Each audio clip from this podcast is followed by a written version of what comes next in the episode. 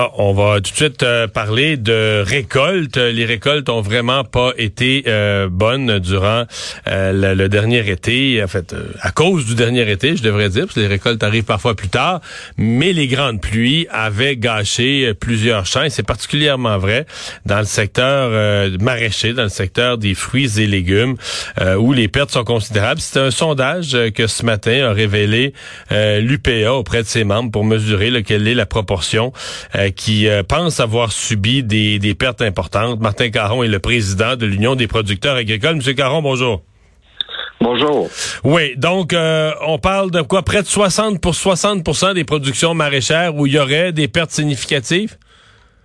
Oui, absolument 60% et quand on regarde un petit peu plus loin parce qu'on nous a demandé entre autres d'avoir plus de chiffres eh bien, dans ces 60 %-là qui a eu de l'impact, naturellement, il y a 32% des baisses de revenus qui ont été euh, ciblées dans ce sondage-là. Puis là, on parle de 32% peut-être pour les gens, ça ne veut pas dire grand-chose, mais ça représente 150 millions de dollars de manque à gagner des producteurs qui n'ont pas ces ventes-là à faire directement sur les entreprises euh, cette année-là.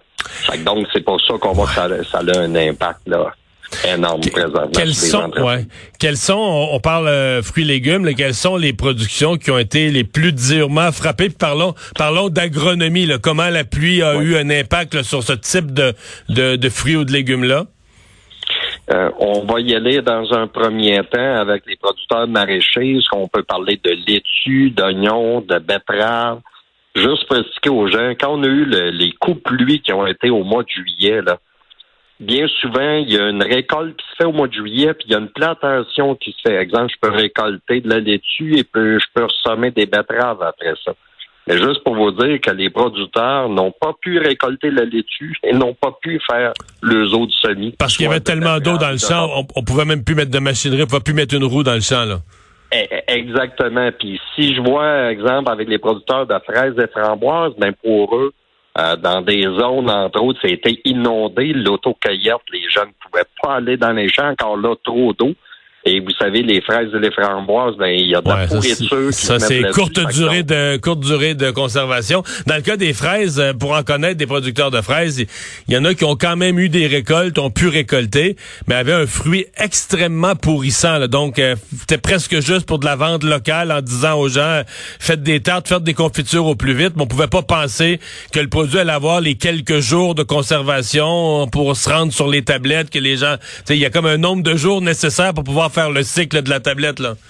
Exactement, ça a été beaucoup la transformation. Puis l'autre élément que je sais en rajouter, que les jeunes sont peut-être pas au courant, mais ça a des impacts sur les plants qui sont là au niveau des fraises. Et là, on va avoir des répercussions, entre autres en 2024, parce que ces plants-là ont été touchés par rapport à cette pourriture-là. Et là, il n'y a pas d'assurance récolte pour ça. C'est pour ça d'ailleurs que le comité, comité qui a été mis en place par rapport au ministre de l'Agriculture puis nous, c'était pour élaborer par rapport à ces impacts-là économiques, pas juste pour cette année, mais pour l'année prochaine aussi. Hmm. C'est pas euh, des, pluies fortes au mois de juillet. C'est pas rare qu'on a un orage ou une fin de journée avec des orages électriques, des pluies fortes. Mais ce qu'on a eu comme quantité sur plusieurs jours euh, continuellement en juillet, c'est totalement hors du commun? Absolument, du jamais vu. Des producteurs qui ont fait des témoignages, ça faisait 30 ans, 40 ans qu'ils faisaient de l'agriculture du, jamais vu. Et c'est pour ça que les programmes, on mentionne les programmes d'assurance école, faut qu'ils soient bien adaptés à la nouvelle réalité, entre autres, puis de regarder peut-être des nouvelles technologies par rapport à la production. Et, et ça, c'est un élément, entre autres, qu'on demandait. Puis il faut expliquer aussi aux gens que ces programmes-là d'assurance, c'est une mutuelle d'assurance. En tant que producteur agricole, on contribue à 40% de ces fonds-là qu'on met en place pour s'assurer qu'on a une mauvaise année, comme on a connu là, mais que ça peut déclencher. Mais présentement, cette année, dans des cas, ça va avoir de la misère à déclencher, puis ça ira pas couvrir l'impact monétaire là, directement sur le 150 millions que j'ai mentionné tantôt. Mm-hmm.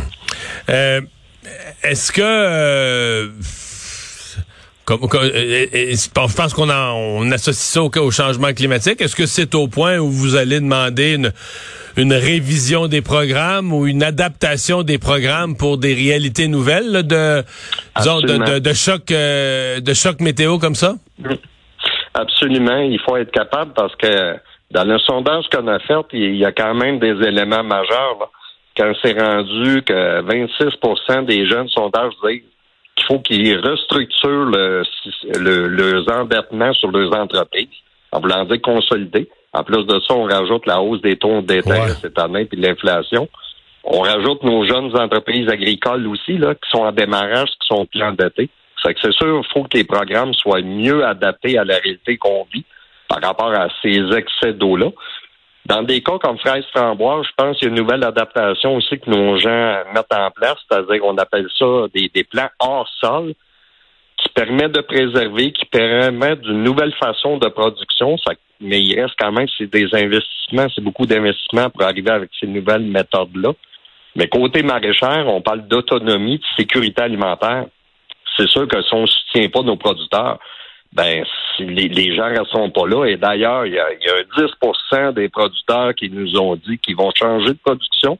Puis il y a un autre 10% qui nous ont dit qu'ils vont arrêter. Là. Ils, vont fermer boutique là, parce qu'ils ne peuvent pas assumer ces pertes-là d'un an et puis de ne pas avoir d'assurance qui couvre ça. Eh bien, ben, on va souhaiter euh, bonne chance à vos producteurs. Monsieur Caron, merci beaucoup. Ben, merci. Au revoir. Au revoir.